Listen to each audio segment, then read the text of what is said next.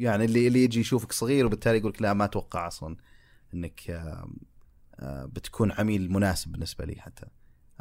ف يعني حتى من ضمنهم اللي اللي احنا قاعدين نستاجر منهم المستودعات. اول ما جينا قلنا نبي مستودع واحد، فكان يعني كانت بالنسبه لنا واحده من اكثر النقاط تحدي انه كان يقول لنا لا انا ما اجر مستودع واحد، ما اجر شركه صغيره او ناشئه. يلا حيهم. مشروع اليوم يمكن ما يعرفون الناس كثير مع انه يدعم متاجر كثير يشترون منها الناس. مشروع سلاسة ببساطه يوفر للتاجر خدمه انه يستلم بضائعه نيابه عنه ويخزنها له، واذا احد طلب شيء منها يجهزها ويشحنها للعميل. خدمه زي كذا يمكن ما تحس بقيمتها فعليا الا بعد ما يفشل متجرك الالكتروني مثل ما صار معي. بس قبل ما اتكلم عن كيف عرفت سلاسة وش فكره مشروعهم وكيف يشتغل، خلونا نسمع سالفه تاجر استفاد من خدمات راعي الحلقه شركه زد. السلام عليكم جميعا، اسمي تميم الغنام. بديت مشروعي بلسم كماركة متخصصة في العناية الشخصية في السعودية، مثل العناية بالشعر، البشرة والجسم وغيرها. وكأي مشروع استأجرت معرض وطلعت الرخص ورممت المكان واستقدمت العمالة. وقتها وصلتني طلبات برا الحي اللي فيه معرض بلسم، ولا قدرت للأسف أخدمهم. سمعنا جزء من قصة التاجر مع شركة زد، وبنعرف القصة كاملة خلال الحلقة. إذا ودك تسوي متجر إلكتروني بسرعة وبسهولة، شيك على خدمات زد من رابط الموقع في وصف الحلقة، واستخدم كود إس بي مئتين وبتاخذ باقة الأعمال بقيمة مئتين ريال مجانا. حياك الله عبدالمجيد. الله يحييك، يا هلا. آه طبعا بذكر لك أول شيء قبل ما أسألك عن قصتك، بقول لك قصتي كيف عرفت سلاسة. آه لي تجربة سيئة كانت في وفاشرة في آه تأسيس متجر إلكتروني. حاولت أسس متجر إلكتروني، اعتقدت زيك أغلب الناس إنه ما يبي له شيء، إنه مجرد متجر جيب لك بضائع وبيعها على الناس ومشي أمورك عادي. أول شيء تورطت فيه مع بمجرد وصول شحنة ال... كنت كانت تيشيرتات وقتها كنت أبغى أبيعها. بمجرد وصول شحنة تيشيرتات اكتشفت أول خطأ سويته إنه ما عندي مكان تخزين. كنت أعتقد إن المخزن عفواً المكتب حق الشركة اللي كانت يعني المتجر تابع لها كافي كافي للتخزين، إني يعني أقدر خلاص أجيب البضائع أحطها هنا. كان عندها مخزن مخزن صغير مرة، ما أدري كيف اعتقدت أنه ممكن يكفي البضائع كلها، فاضطريت أني أستأجر مكتب ثاني جنب المكتب حقنا على أساس يصير هو المخزن وأجيب الرفوف. وبعدين اكتشفت يوم جبت جبت البضائع وجات جتنا بضائع أكثر، اكتشفت ما في طريقة أني أقدر أتابع البضائع هذه دخولها وخروجها من المخزن. التوصيل للناس في مشكلة، حتى لو أوكي بروح أتعاقد مع شركة توصيل، أوكي الحين أنا عندي المخزون وعندي شركة توصيل تعامل معي، بس كيف كيف أجهز الطلبات؟ ما أعرف شو أجهزها. اضطرينا نسويها بطريقة بدائية جدا. اختصار السالفة كلها أنه بالأخير قفلنا لأنه اكتشفنا الموضوع معقد جدا، كل شوي نكتشف شيء جديد، وكان للأمانة يعني أخذ تركيزنا بشكل كبير من الشيء الأساسي اللي المفروض نركز عليه اللي هو تسويق المتجر والتركيز على المنتجات نفسها، فضاع وقتنا كله في الخدمات اللوجستية. فأحد الأصدقاء مازن ضراب أتوقع يعني تعرفه معاكم هو في سلاسة أتوقع صحيح إيه كشريك، اقترح علي إني أشتغل مع سلاسة. في هذاك الوقت سلاسة لسه ما كانت تستقبل عملاء أعتقد، كنت مع في فترة تجريبية مع مجموعة عملاء، لكن عجبتني جدا الفكرة.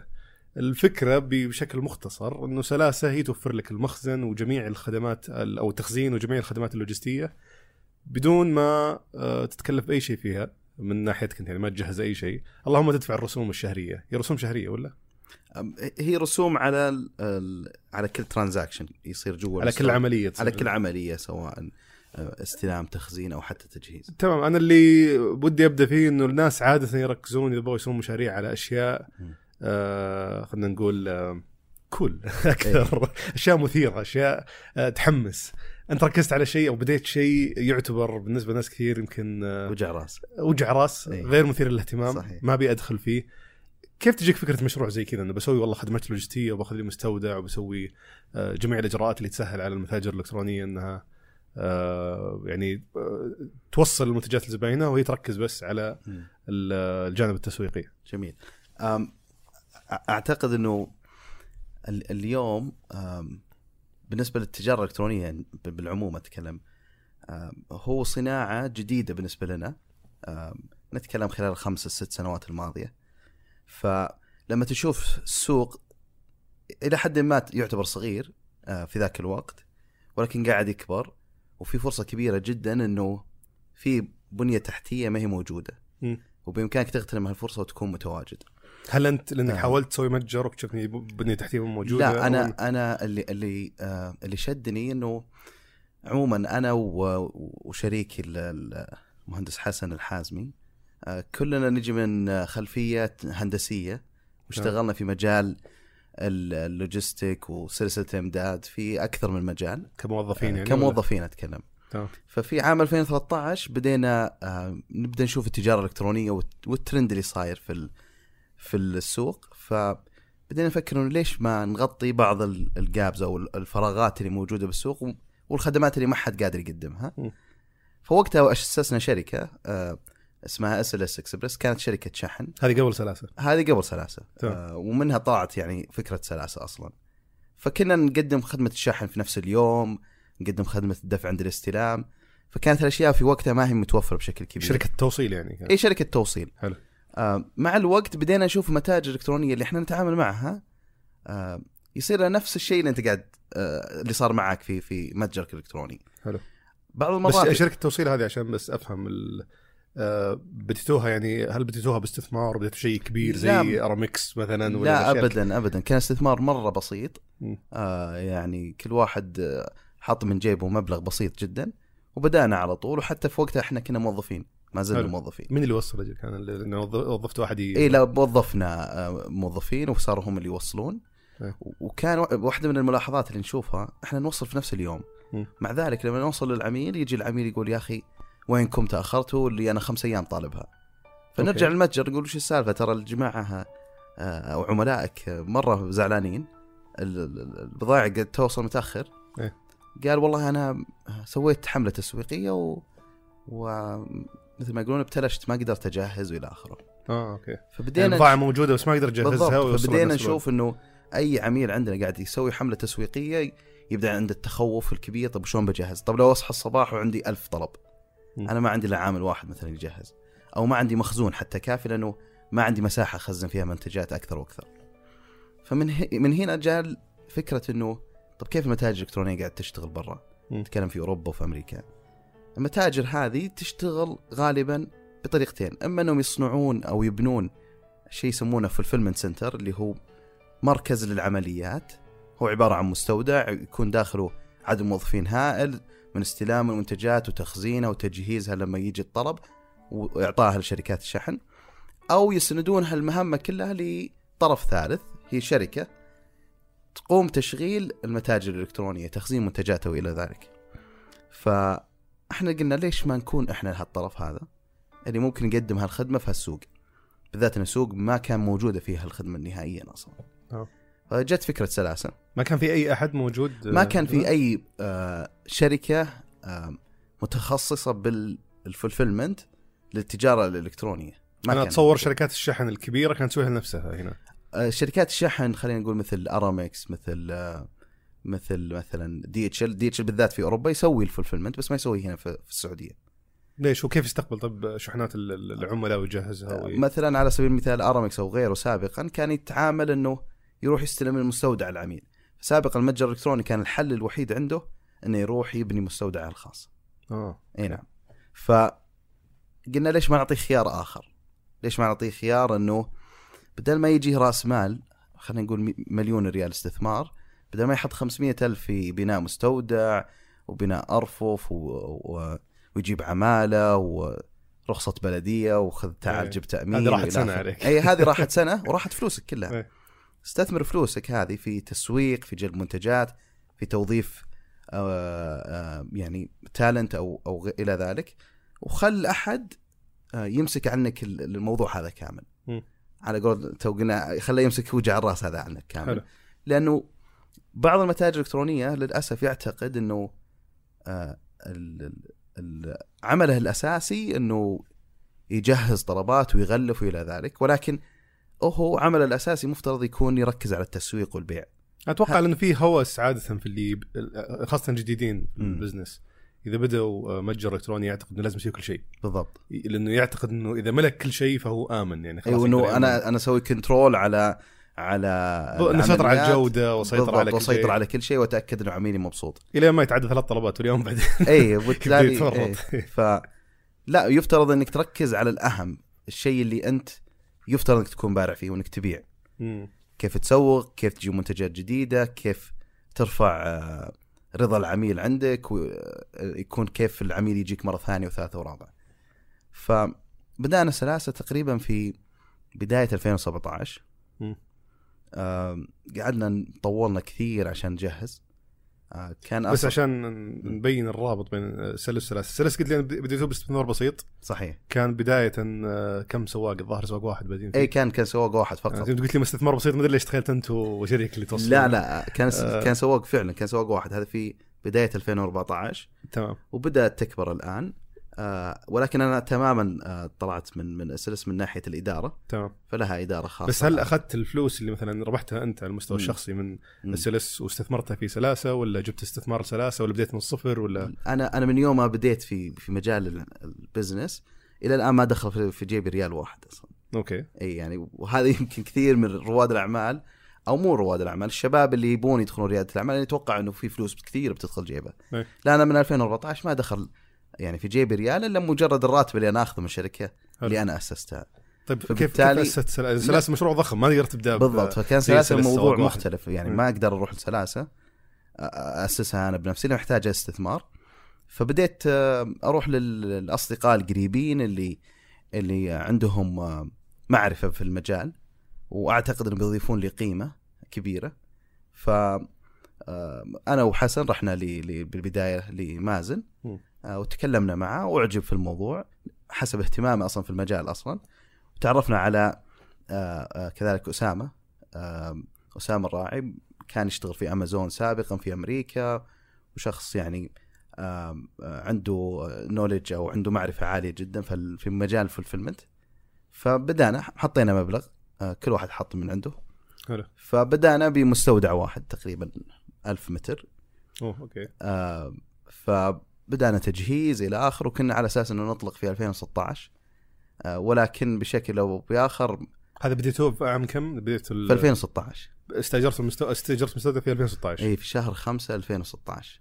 تمام. وكان المفروض يخلص نفس السنة، ولكن مو مفترض يخلص السنة، بس السبب أنه ما جاء كهرب للمستودع. وش التجهيزات كنت لازم تسوونها في المستودع؟ كان كان لازم تبني الأرفف، لازم تتأكد من الأرضيات المستودع جاهزة، التكييف. وش تسوي بالأرضيات؟ يعني واحدة من الأشياء اللي اللي اللي تهتم فيها في ال... يعني للأسف عندنا شوي جودة المستودعات سيئة. م. فلازم تتأكد إنه مع وزن عالي من التخزين إنه ما يصير عندك مشكلة بالأرضيات. وش يصير يعني؟ زي إيش؟ يصير في زي تشققات في الأرضيات أو هضوم أو إلى ذلك. تمام. فتحتاج تتأكد منها، وبعد كذا يصير تحط عليها طبقة يسمونها إيبوكسي. حلو. بحيث إنه ما يدخل موية جوا الأرض في حال إنك بعدين صار فيه أي سائل على ال... على سطح المستودع نفسه. وش يجيب السؤال؟ تنظيف يعني، ولا اي تنظيف مثلا او شيء زي كذا، لانك تهتم انه يكون مستودعك نظيف. فلما تغسله وانت ما سويت الايبوكسي هذا تدخل مويه جوا الارضيه، وممكن شوي ترى ما مالي في الهندسه بس ممكن التربه تتحرك او شيء، فممكن يصير فيه هضوم. فافضل شيء انك تسوي طبقه الايبوكسي. فانت كنت استاجرت مستودع، احتاجت انك تجهزه وتجهز جميع الاجراءات من دخول الشحنات الين ما مرورا بتخزينها وتجهيزها وخروجها لشركات الشحن. صحيح. ما افترض يعني ما اتوقع انك كنت عارف الاشياء ذي كلها. لا ابدا مثل. ابدا. يمكن آم آم انا وحسن اضطرينا انه نسافر لبريطانيا ونزور بعض المستودعات هناك. بدينا نرسل ايميلات لبعض الشركات انه والله نبغى نجيكم في معارض. رحنا زرناه وقابلنا في شركات في الفيلمنت، قلنا نبغى ندخل في مستودعاتكم. اللي ساعدني بشكل كبير جدا على فهم الموضوع اليوتيوب بكل صراحه. شلون؟ لحظه بس ما فهمت، انت تقول له بدخل اتفرج بس، ولا تقول والله انا مثلا شركه راح تنشا في في في السعوديه متخصصه بالفيلمنت، او ممكن احنا نشتغل مع بعض، نرسل تلعب عليهم يعني. ما بتلعب عليهم، تقول له وش البوتنشل اللي ممكن يصير في انه نشتغل مع بعض، وانه هالعلاقه هذه وين ممكن تودي. وانت فعليا بس بتستفيد من خبرتهم. اكيد اكيد اكيد. ولكن ما تتخيل الى اي درجه هم بالنسبه لهم يعني يقولك والله خليني اسوي هالانفستمنت، انه والله اجي واستقبله واخليه معي، ولكن ممكن يجي المردود بعد سنه سنتين. يمكن الرجل هذا فعلا يجيب عميل كبير جدا و... ونشوف. انا اعتقد انه الناس هذول يكونوا واعيين انه انت جاي في نسبه كبيره انك جاي بس تشوف ال... كيف الشغل ماشي عشان تسوي زيه. ايه ايه. بس نفس الوقت يقول في نسبه برضه مقابله انه ممكن يبيعك الشغل حقه. صحيح. فتكتشف انت انه حجم الشغل كبير مره، تقول تدري ور ما تسوي انت، انا ما يحتاج اني اسوي انا. بالضبط. او على قولك انت انه تيجي بعدين بعد ما تخبص ترجع تقول تدري امسك انت بس الشغل. بالضبط. فهذا اللي حصل انه بدينا نتعلم على انه كيف تقدر تسوي عمليات التشغيل للمتاجر الإلكترونية مرة، وبكل الخطوات في جميع الخدمات اللوجستية اللي عندهم، ونرى كيف أسسوها وكيف تشتغل. بالضبط. وبعضهم كان أصلا يسوق لنا المنتج اللي هو يشتغل عليه، اللي هو المنتج التقني نفسه. اه. اللي هو الأنظمة اللي قاعدة تشغل المستودعات، فكنا نقول أوكي تبغى نشتري هالنظام، ودنا المستودع خلنا نشوفه. آه. فكان يورينا على أرض الواقع. آه. النظام وش يسوي؟ النظام لأنه أنت تحتاج نظام تشغيلي للمستودع، تعرف منتجات متى دخلت، كم المنتجات اللي دخلت، آه لازم آه تعرف بالضبط كم قعدت على الرف. آه هذه اللي فيها سك... تسوي سكان على اللي تسوي لها سكان آه على الباركود وإلى إلى ذلك.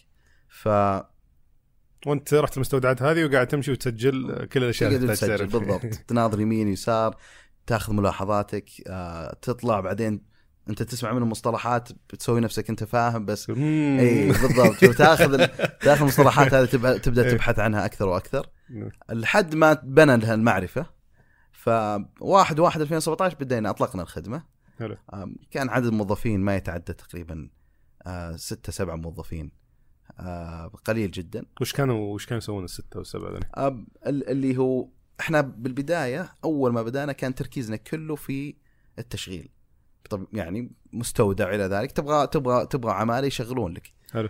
آه في ثلاث إدارات أساسية، الإدارة اللي هي إدارة نسميها إحنا الإنباوند أو أو اللي هي استلام استقبال المنتجات، وإدارة التخزين، وإدارة الأوتباوند اللي هي صرف المنتجات أو أو شحن. تجهز وتعطي. بالضبط. فكل كل منتج يمر على الثلاث مراحل هذه، يستلم يخزن بعدين يصرف.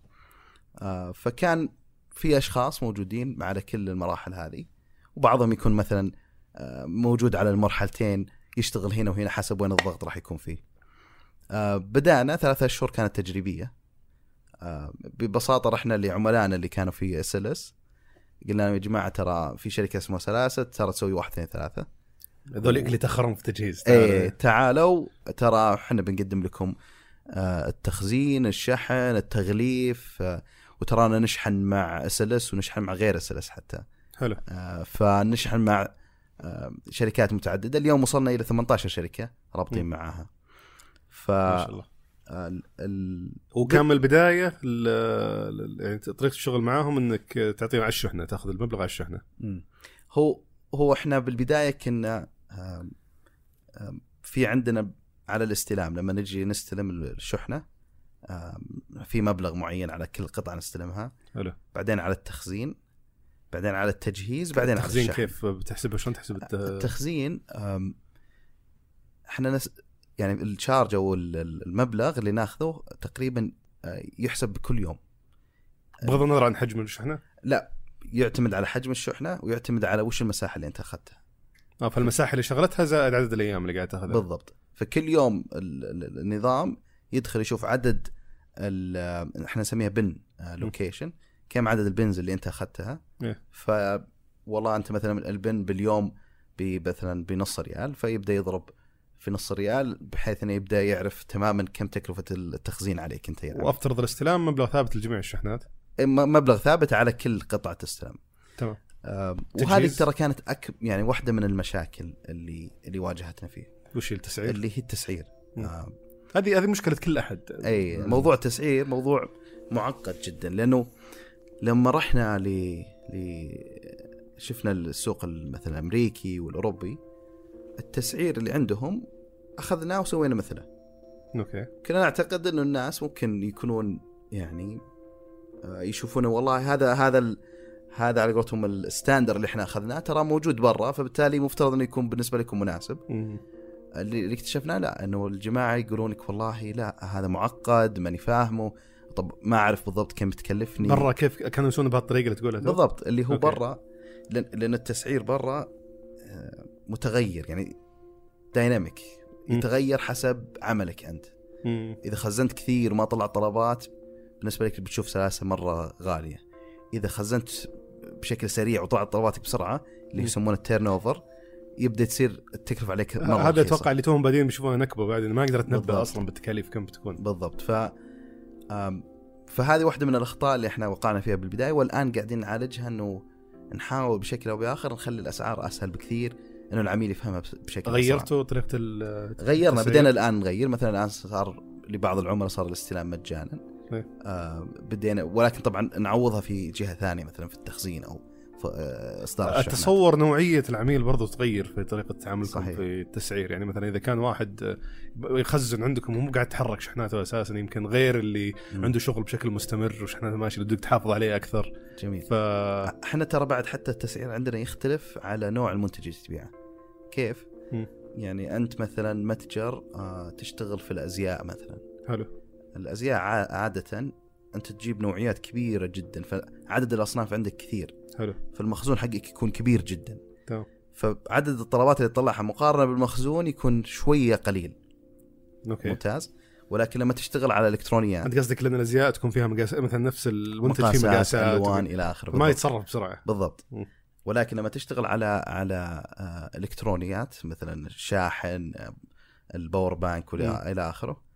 آه وتطلع طلباتك فتلقى عدد المنتجات مقابل عدد الطلبات شوية فيه توازن. بس إذا جيت جيت تخزن، هل تخزن بنفس الطريقة اللي وصل فيها المنتج ولا تفك المنتج؟ لا يعني غالبا إذا أنت بتجيب منتجاتك بكميات كبيرة آآ آآ لازم نفك المنتج ونحطه على الرف وإلى آخره.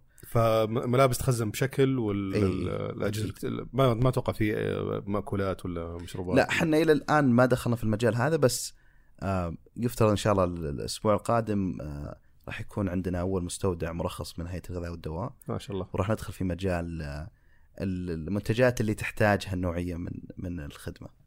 على وقت نزول الحلقة إن شاء الله تكون بديت الشغل أكيد بإذن الله. طيب كيف يخ... ليش يختلف التسعير؟ يختلف لأنه مثلا ملابس تاخذ حيز أكبر ولا نحتاج عناية أكبر من المنتجات الثانية ولا وش اللي يفرق؟ جميل. لو عطيت كل الاثنين نفس السعر م. اللي يشتغل بالأزياء بالأخير راح يكتشف أنه والله التخزين خذ منه مبلغ كبير جدا. حلو.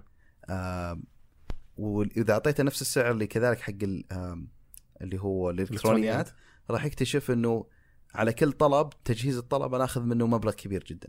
طيب. فاللي سوينا أنه أنت أزياء مثلا نعطيك سعر تخزين قليل ولكن نرفع في تجهيز الطلب.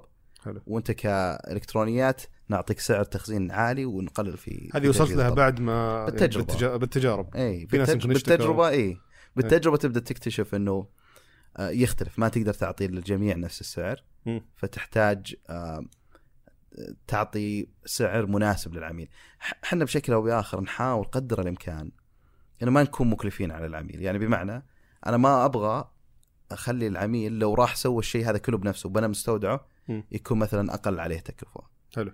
انا اقول له حسب حسابه من البدايه أنه... اكيد اكيد أيه. لانه العميل بالذات العميل ال... ال... الواعي راح ياخذ المسعار وراح يبدا يطلع الآلة الحاسبة ويبدا يقول طب لو جبت عمال بالطريقه هذه، لو استاجرت مستودع وش بيصير ارخص علي. بس هل برضو تحسب حساب انه تكون الخدمات بالنسبه او التسعير بالنسبه للعميل قابله للتوسع، انه حتى لو كبر بشكل كبير جدا انه ما يزال يستمر يكمل معكم؟ يعني بيصير مجد إنه يكمل معكم برضه إذا صار شيء مرة كبير في حجم معين. إيه؟ آه بس يوصله العميل. آه ممكن في هذيك اللحظة يكون لو كان عنده مستودع الخاص أفضل. م. ولكن نتكلم على الحجم جدا جدا كبير، يمكن في السعودية ما في إلا اثنين أو ثلاثة فقط اللي اللي واصلين الحجم هذا. آه فأنتم إلا هذاك الحجم تقدرون بالضبط تشيلون الشغل. السبب ليش؟ السبب إذا أنت بتبدأ متجرك الإلكتروني ما هو فقط آه عندك موضوع التشتت، لأن أنت لازم تركز على عملك الأساسي وهو البيع، ولا بس فقط موضوع التكلفة لأنه راح يكلفك كثير أنك تجهز مستودع، حتى على موضوع أنك تكون قريب من عملائك اللي أنت تستهدفهم. يعني واحدة من الأشياء اللي احنا نسويها الآن، احنا بعد رمضان بإذن الله راح نكون موجودين في جدة، وفي نهاية السنة راح نكون موجودين في الدمام. الهدف أنه نكون قريبين جدا من عملاء عملائنا. ف... بتسوي مستودعات إضافية. بنسوي مستودعات هناك. فتخيل أنت عندك منتجات تقدر تخلي تخزنها في الرياض وجدة والدمام، أي عميل من عملائك في ثلاث مدن كبيرة في المملكة ممكن نوصله في نفس اليوم او حلو. خلال حتى ساعات اللي هو وصل عنده. هذا الشيء انت كمتجر ما تقدر تقدمه اذا اذا انت اتكلم على مستوى حتى صغير او متوسط حلو. لانه ما راح تقدر تبني مستودعات في ثلاث مدن. والشيء الاهم اليوم بس ليش ليش ابني مستودعات ثلاث مدن وانا اقدر مثلا اشتغل معكم وانتم في الرياض إيه؟ وبعدين اخليكم تشحنون لجده؟ لانه انت تبغى توصل لمرحله تعرض على عميلك انه والله خلال ثلاث ساعات ممكن المنتج يوصل لك. اه اوكي. اليوم الناس تبغى تبغى شيء بسرعه حلو. فلو تقدر تعرض عليهم هالخدمه تخيل الاقبال اللي ممكن يجيك. فانت ممتاز. قاعد تخسر الفرصه هذه مقابل انك تقول والله انا ابغى اسويها بنفسي. فاصل سريع خلونا نكمل فيه الجزء الثاني من سالفه التاجر اللي استفاد من خدمات راعي الحلقه شركه زد. كان عندي خيارين، الاول افتح فرع ثاني وواجه فيه نفس التحدي وهو عدم الوصول للعملاء من أي مكان بالإضافة للتكاليف العالية والتراخيص، والثاني كان إني أفتح فرعي الثاني إلكتروني بحيث أخدم فيه عملائي وين ما كانوا بالمملكة أو حتى الخليج. لقيت كثير من الشركات اللي ممكن تسوي لي متجر إلكتروني لكن اخترت زد. اخترت زد لأنهم ما كانوا يوفرون متجر إلكتروني بس. فريق زد مشى معي خطوة بخطوة، بداية من تجهيز المتجر وحتى استقرار المتجر ونموه. إذا ودك تسوي متجر إلكتروني بسرعة وبسهولة شيك على خدمات زد من رابط الموقع في وصف الحلقة واستخدم كود إس بي مئتين وبتاخذ باقة الأعمال بقيمة مئتين ريال مجانا. سمعنا جزء من قصة التاجر مع شركة زد وبنعرف القصة كاملة خلال الحلقة. طب خلينا ناخذ العملية بالتفصيل من البداية. عندك أنت الحين استلام ال الشحن عندكم، العميل طبعا إذا جاء اشترى بضاعة مثلا من الصين أو من أي مكان ثاني م. يوجهها لكم. جميل. وكيف تعرفون أن العميل الفلاني هل في إجراء معين؟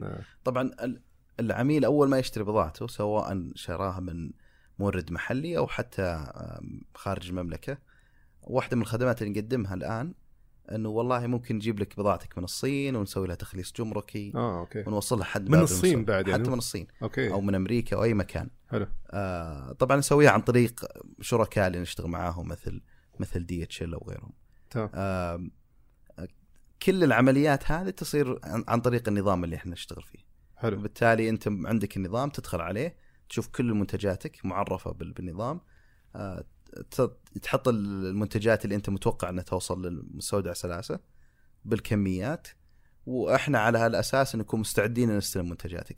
تبغانا إحنا نجيب منتجاتك تقدر تقدر تطلب هالخدمة سواء نروح لك للمورد المحلي أو حتى نجيبها من من أي مكان حول العالم. وبعدين الآن وصل وصل الصندوق أو الشحنة وصلت للمخزن عندكم. جميل. وش يصير ما بين مرحلة الاستلام ومرحلة التخزين؟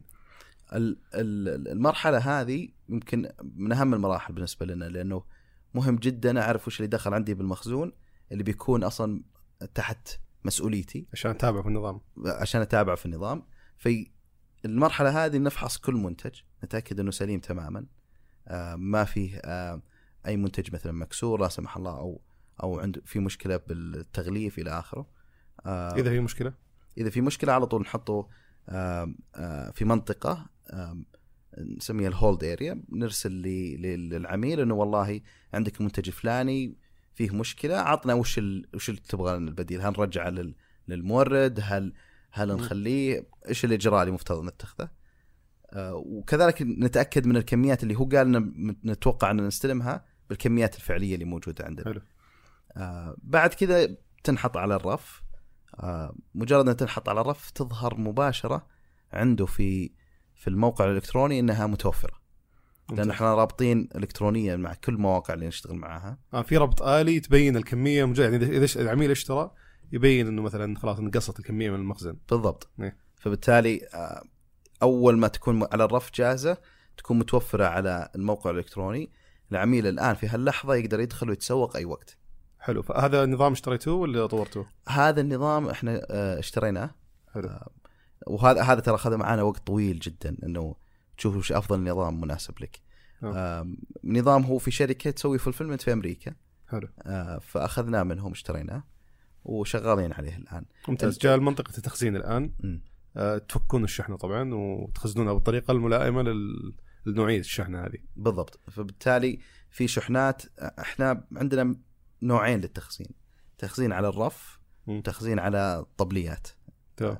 آه الطبليات نخزن فيها الاشياء اذا كانت في كميات كبيره مم. او نخزن فيها الاشياء اللي حجمها اصلا كبير هل. زي الثلاجات وغيره مثلا. اوه اوكي، في ناس يقول آه ثلاجات. احنا ما ما نحب نروح لهالاتجاه اكثر، آه نركز على ال ال خلينا نقول على المنتجات اللي سريعه طبعا. او صغيره، ولكن اتكلم في حال انه كان في منتجات عاليه كبيره تكون لازم تخزينها على الطبليات. واللي يخلي، طب لو جاب لك احد منتجات وخلاها عندك فتره طويله ما انباعت، هل في حد يعني وقت معين وبعدها تتصرف بالبضاعه، ولا تجلسها وتفوتها العميل بالايام؟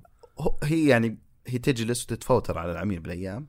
يفترض ان العميل يعني احنا ما احنا شركه فقط للتخزين إيه؟ فبالتالي هو يعرف تماما انه ما هو من مصلحته انه يخليها مده طويله إيه؟ فاحنا التشغيل اكثر من تخزين. فاحنا بالنسبه لنا يكون في بعض التواصل مع العملاء انه والله ترى عندك عمليه التخزين بدات تصير كبيره، تبغى نساعدك في اي شيء الى اخره. ولكن غالبا عملائنا لا، يكون عندهم اصلا عندهم عمليات شراء كثيره م. فتبدا تشوف المخزون يمشي بسرعه. بس اللي يجيك واحد ما يعرف يصرف منتجاته فتبلش فيها. صحيح. فهذا هل هل تحط حد معين انه بعدها تقول يا حبيبي ترى تلقى قشك الشارع؟ لا، هذول لانه هذول موجودين لانه مو كل احد يقدر يبيع منتجاته. لقينا لهم طريقه مره ممتازه. ربطنا مع على سبيل المثال نون، بحيث انه عملائنا اللي موجودين في المستودع يقدرون يعرضون منتجاتهم على نون. اوكي. فاذا انت عارض منتجاتك على موقع الكتروني ولا مشت، اعرضها على نون وهي موجوده في مستودعات سلاسة. اوكي. آه مجرد انه احد يطلب من نون منتجك، نون راح يجون يستلمون من مستودعاتنا ويودونها للعميل. حلو. وبالتالي قدرت انت تصرف منتجك وقدرت تعرضه على اكثر من قناه بيع. واذا ما قدرت تختمه نهائيا ما, ما نقدر نختمه نهائيا، يعني ما وصلنا لمرحله انه نقول عميل آه انه مخزونك مو قاعد يمشي. لا، آه نعطي العميل بعض المرات نقول له تعال خلينا نحول مخزونك هذا من انه مثلا على الارفف آه نحطه مثلا على على طبليات لانه ارخص لك، ونخزنه مثلا بمستودع اللي, اللي متخصص للطبليات عشان م.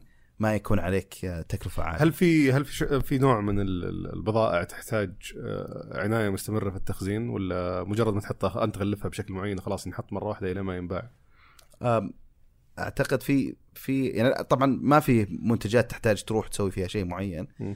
بس في منتجات مثلا تحتاج درجه تبريد معينه، آه في منتجات آه آه ما اذكر والله وش المنتج، ولكن اذكر انه احد العملاء كان عنده مشكله مع اضاءه ال إل إي دي على على منتجات، فكان أوكي. يبغى نخزن منتجاته في مكان ما في اضاءه، بس تماما ناسي وش المنتج.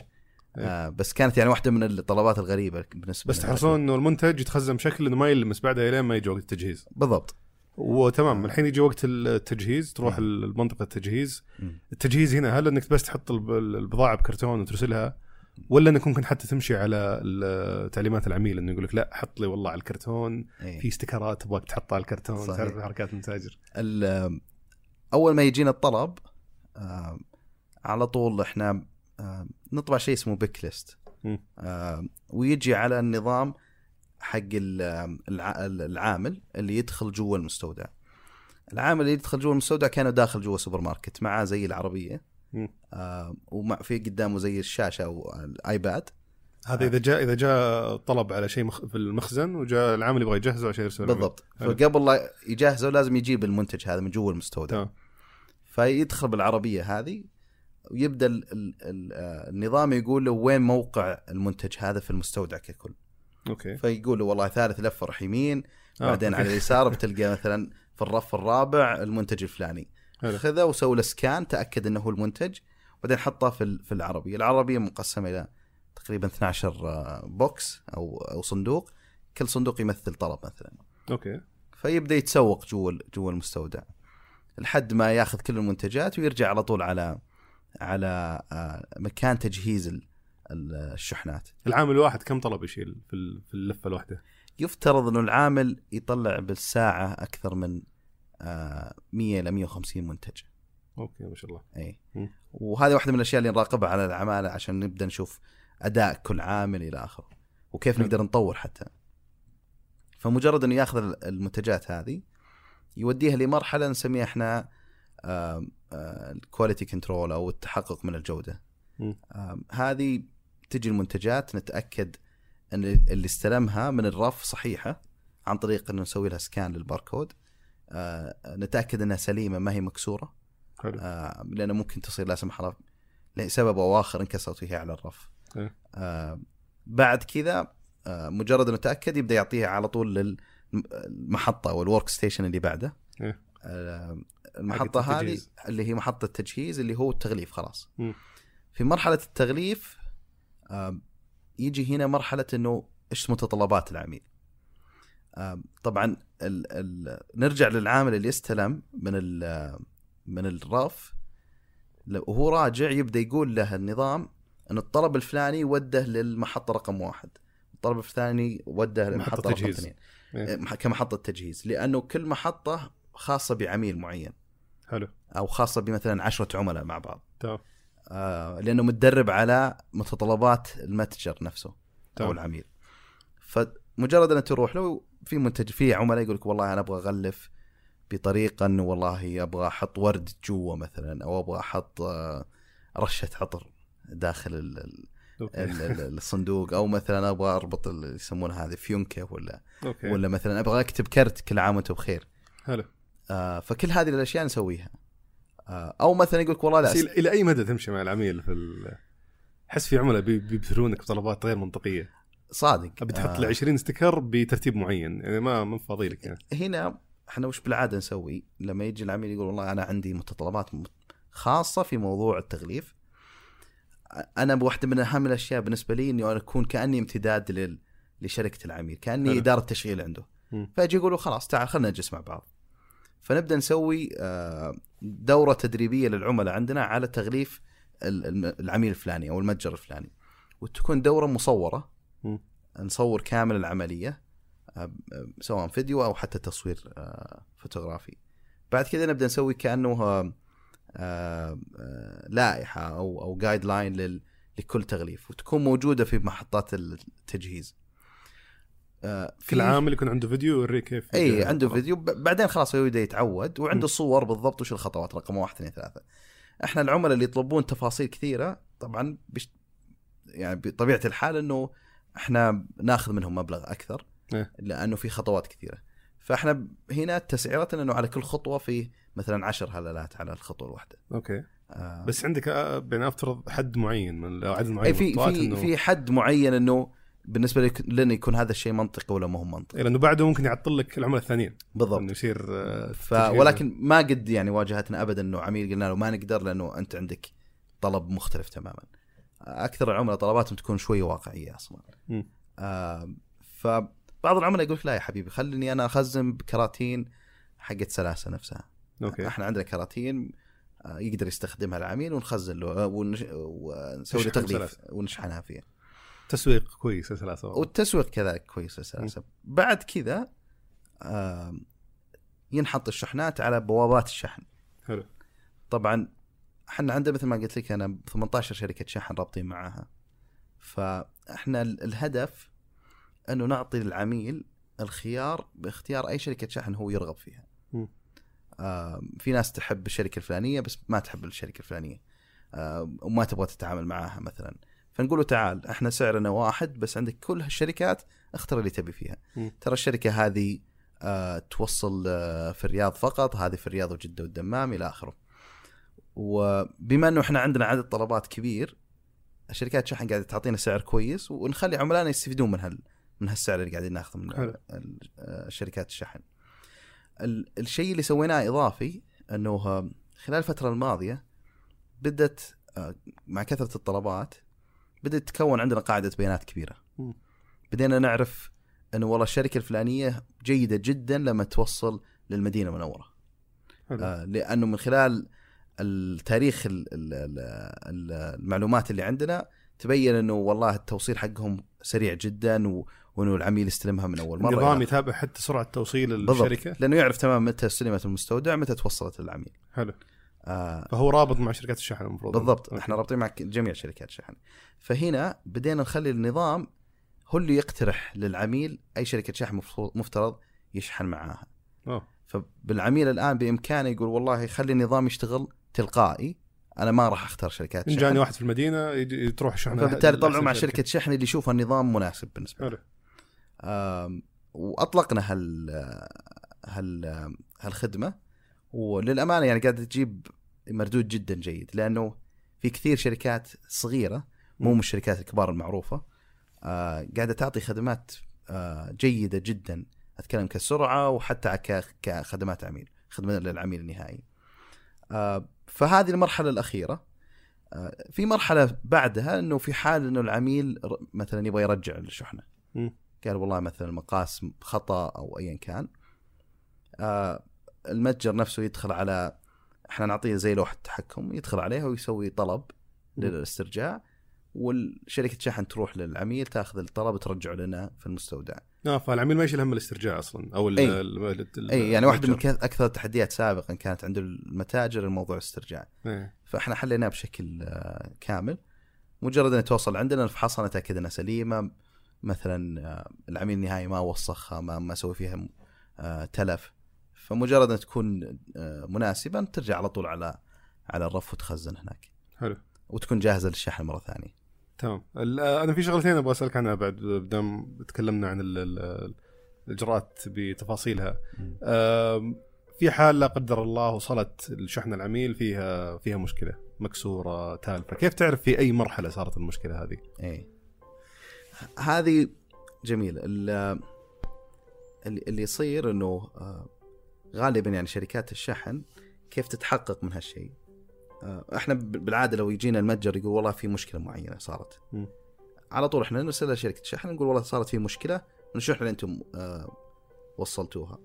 نطلب على طول من العميل النهائي تصوير للمنتج والتغليف اللي جاء فيه المنتج. اه شركات الشحن تقول اذا كان في اه شيء ظاهر على التغليف الخارجي، في ضربه في في الكرتون مثلا، فهذا احنا مسؤوليتنا بشكل كامل، لانه واضح انه طاح من من العامل. مم. في حال انه كان التغليف سليم جدا اللي هو البوكس او الكرتون ما فيه اي اذى، فمعناته انه التغليف الداخلي انه المنتج كان ما هو ثابت جوا الكرتون، فكان يتحرك جوا الكرتون. أوكي. فممكن انه انكسر من خلال هالشيء. وشلون تضمن التغليف الداخلي مناسب اصلا لكل المنتجات اللي عندك؟ وهذا هذا هذا هنا يجي اللي هو مثل ما قلت لك محطة التجهيز، هذه مهمته انه قبل لا يحط المنتج جوا الكرتون لازم يتأكد تماما أن المنتج ما هو يتح... ما هو قاعد يتحرك جوا الكرتون. فعشان كذا تلقانا احنا نضيف اللي هو الفقاعات هذه وال... والكرتون ال... كانوا الشيت حق الكرتون، الورق. الورق هذا نضيفه جوا الكرتون بحيث نتأكد المنتج ما هو ما هو قاعد يتحرك نهائيا. تمام. آه... اللي أضفناه الآن آه... أنه يكون في كاميرا في كل محطة تجهيز، م. بحيث تشوف كل طلب وهو يتجهز.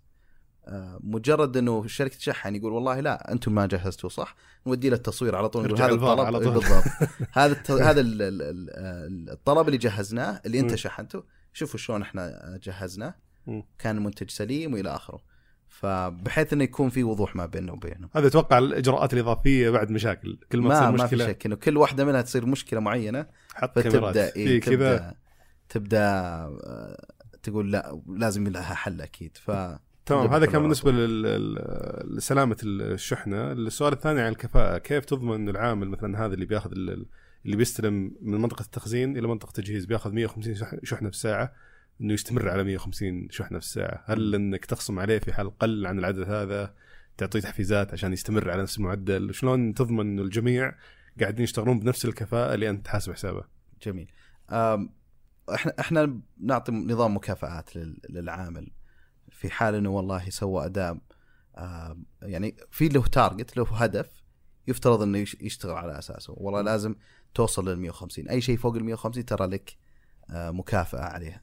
آه اذا انت وصلت اقل من مية وخمسين نجي نشوف وش المشكله اللي تعاني منها، آه هل في مشكله بالطريقه آه تخزين المنتجات، لانه واحده من الاشياء اللي نسويها لازم تصنف المنتجات على منتجات سريعة يعني حركتها سريعة وتطلع بسرعة، وفي منتجات بطيئة. فيعني هذه تكون تخزن بجهة وهذه تخزن بجهة مثلا، يعني هذه ترى حتى تصير مثلا في السوبر ماركت لو تروح، م. لما تدخل على الرف تبي تلقى المنتجات السريعه على على ممد النظر بحيث على مستوى يدك حتى. حلو. المنتجات اللي جدا بطيئه تلقاها يا تحت يا فوق. اوكي. فبالتالي العامل وهو يمشي بالعربيه حقته اذا المنتجات السريعه عاليه فياخذ وقت طويل عشان يمد يده فوق ويجيب المنتج نفسه. اه اوكي. فمهم انه نعيد ترتيب المخزون بحيث يتناسب مع سرعه ال هذه معلومه زي كذا. كيف تعرف هم مشاكل برضه؟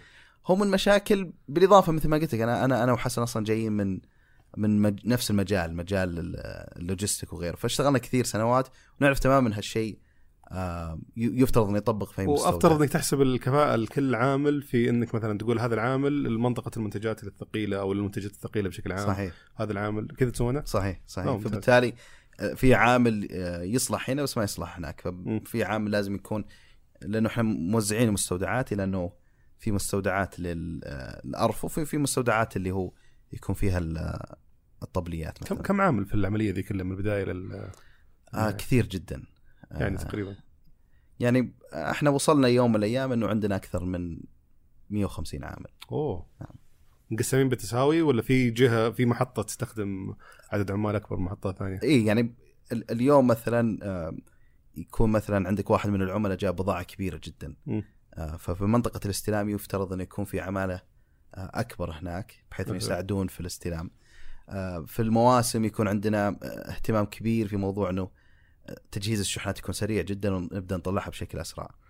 فهنا اللي هم ماسكين التشغيل، مدير التشغيل يجب انه يكون يعني منتبههم صح صح مره بحيث انه يبدا يعرف شلون يقسم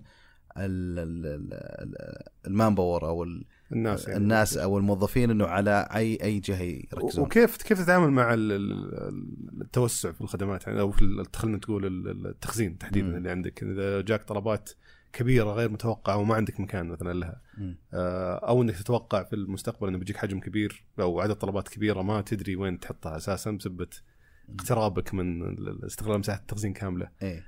هل أنك تقول والله أنا إذا وصلت حد معين في المخزن بأستأجر مخزن ثاني مباشرة وأبدأ أجهزه من بدري؟ صحيح.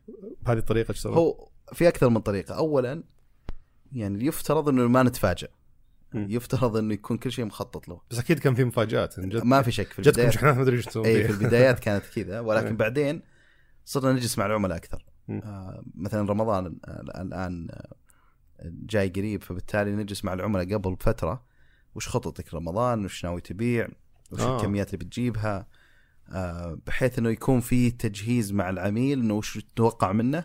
حلو. وبالتالي وش مفترض احنا نجهز مقابلها. انتم الحين كم مخزن عندكم؟ اليوم احنا عندنا اكثر من ثمانية مخازن. لا ما شاء الله. اي تقريبا ثمانية آلاف متر مربع. ما مر ما مريت فتره مثلا انه استاجرت مخزن وجهزته لانه كان في كميه كبيره جايه من الطلبات وبعدين نزل حجم المنتجات المخزنه فصار في مخزن مو مستخدم؟ أم اللي اللي صار انه جهزنا و...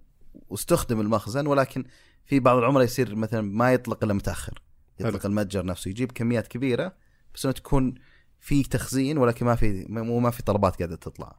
بس اجمالا ما قد مر عليكم فتره في مخزن متروك بسبب انه آه صار في تغير مفاجئ؟ لا لا احنا احنا اول ما نوصل لمرحله انه يكون عندنا استغلال المخزن سبعين بالمية او اكثر م. على طول نبدا على طول في مرحله توسع. كم تقريبا ياخذ منكم تجهيز مخزن جديد؟ مع الخبره صار الموضوع ما ياخذ معنا اكثر من شهرين الى ثلاثة شهور. ما شاء الله. اي صار يعني صار الموضوع نقدر نسويه بشكل اسرع لانه صار علاقتنا حتى مع الموردين والمقاولين اللي يصلحون المستودعات جيدة جدا. إيه؟ فصار كأنه عندنا واسطة، يعني مجرد أنه نحتاج أرفع السماعة وعلى طول نبدأ نشتغل. أتصور البداية كان مختلف الموضوع تماما. تماما تماما. آه يعني اللي اللي يجي يشوفك صغير وبالتالي يقولك لا ما أتوقع أصلا أنك آه آه بتكون عميل مناسب بالنسبة لي حتى.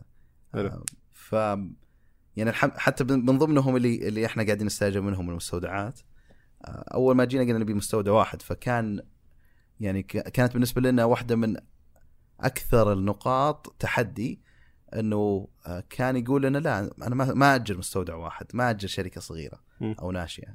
وشلون قنعته؟ لأنه ممكن تطلعون أنتم في لحظة. القناعة أنه قلنا خلينا نجلس معك، وجينا ووريناه الحماس ووريناه أنه والله وش الخطة اللي إحنا بنسويها وإلى آخره.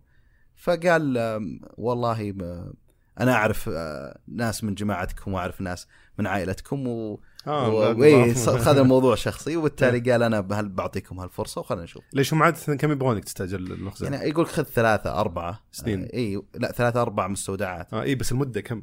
لأنه هو قاعد تقول متخوف إنك تطلع فجأة. تطلع فجأة أو إنه ما هو بالنسبة له مجدي إنه يوجع راسه على عميل واحد ما خمس سوداء واحد. فيعطيك إياه يفترض إنك بتاخذه كم سنة قدام؟ يفترض إنك بتاخذ خمسة عشر سنوات على الأقل. أوه. إيه. فالآن صرنا إحنا أكبر عملاء عنده.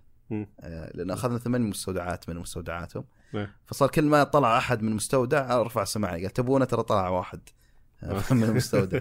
فالحمد لله يعني إحنا ترى لنا سنتين. بس هل هذا يعني إنه في مشكلة في التوسع ممكن على إنه إذا تبغى مستودع إضافي ما يكون في مستودع؟ ايه. اليوم يعني واحدة من التحديات إنه طيب لو بغينا مستودع إضافي وين ما لقينا شيء جنبنا وش نسوي؟ أن كنتوا تعتمدون على إنه في أحد يطلع فتأخذون مستودع. إيه إيه أو كنا بعد إذا ما طلع نجي نقنعه اطلع. إحنا بنستأجرك مستودع ثاني واطلع.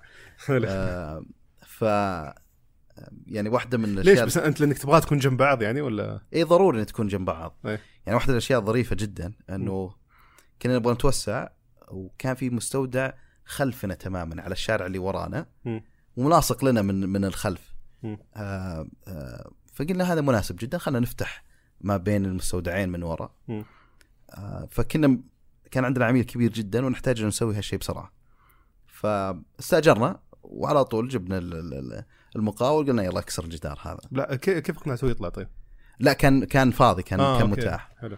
فكسرنا الجدار فجأة طلع الفرق ما بين المستودعين كمستوى أربعة متر. شلون كمستوى؟ يعني يعني لما كسرنا الجدار تطلع على المستودع من تحت. أوه نازل. إيه, إيه نازل المستودع أربعة متر تقريبا. فبعد كذا اضطرينا نسوي مصعد ما بين المستودعين. ففي تحديات كثير واحدة من التحديات إنه كيف نتوسع بعدين م. وهذا الشيء الآن مخلينا إنه بإذن الله خلال نهاية السنة والسنة الجديدة إن شاء الله يكون عندنا مستودع مركزي واحد مساحته إن شاء الله تكون جدا كبيرة وكل الأخطاء اللي سويناها نعالجها هناك. يعني تشتري مستودع بدل مستودع؟ لا لا إحنا قدر الإمكان ما نحاول إنه نحط استثماراتنا في في أصول م. ممكن إحنا نروح مع الإيجار أو أي أي طريقة ثانية ممكن نسويها. تمام.